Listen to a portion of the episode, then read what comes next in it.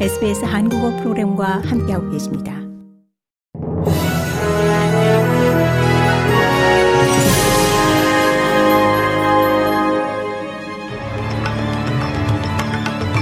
(2월 15일) 수요일 저녁에 SBS 한국어 뉴스 간추린 주요 소식입니다. 호주 국방장관이 호주의 발을 들여놓지 않은 채 공격을 감행할 수 있는 잠재적 적국에 대항할 수 있는 역량을 갖출 것이라고 밝혔습니다. 국방 전략 검토 보고서가 연방 정부에 전달된 가운데 리처드 말스 국방장관은 100개 이상의 권고 사항을 검토 중입니다. 말스 국방장관은 잠재적 적국들은 이 호주 땅에 발을 들이지 않고도 엄청난 피해를 호주에 야기할 수 있다며 해당 검토에 대한 그의 대응은 새로운 위협에 대응할 수 있는 호주를 만드는 것이라고 말했습니다. 호주 중앙은행 총재가 비록 모기지 상환 부담으로 고통받는 이들은 듣기 힘들 테지만 이윤을 내는 탄탄한 은행을 두는 것은 장기적 관점에서 국가에 이롭다고 발언했습니다. 호주의 물가 상승률 7.8%에 대해 로우 총재는 여전히 너무 많이 높다는 입장으로 이 추가 기준금리 인상이 있을 것이라고 확인했습니다. 로우 총재는 또 사임 촉구에 대해선 일축하면서 9차례 기준금리 인상 결정은 이사회 구성원 9명이 내리는 것으로 연대 책임이라고 강조했습니다.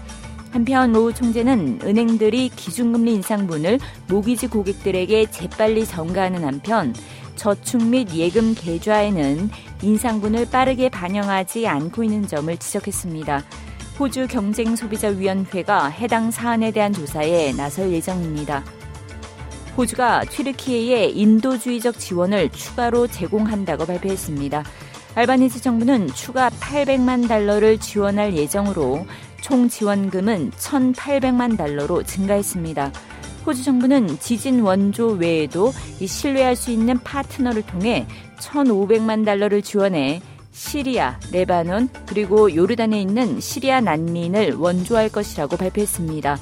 튀르키예 시리아 대지진의 사망자 수는 4만 1000명을 넘어선 상태입니다. 퀸즐랜드 주정부가 원주민 및 토레세이어 군도민과의 조약 체결을 위한 법안을 다음 주 의회에 상정할 계획입니다. 아나스타시아 팔라시오의 퀸즐랜드 주총리는 제안법 하에 5명 위원으로 구성된 진실말하기 위원회와 이 로열 커미션과 유사한 치유조사위원회 그리고 원주민과의 조약협회를 설립할 것이라고 밝혔습니다. 전국적으로 주정부 차원의 조약 체결에는 진전이 이루어지고 있지만 호주는 국가 차원에서 원주민과 조약을 체결하지 않은 유일한 연연방 국가입니다.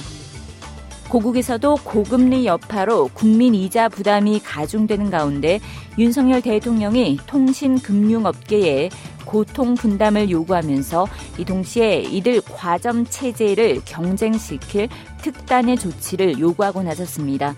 대통령실은 또 주요 공공요금에 대해 올해 상반기 동결한다고 밝혔습니다. 즉 도로와 철도, 우편, 광역 상수도 등 중앙정부가 관리하는 공공요금은 최대한 이 상반기에 동결 기조로 운영할 방침입니다.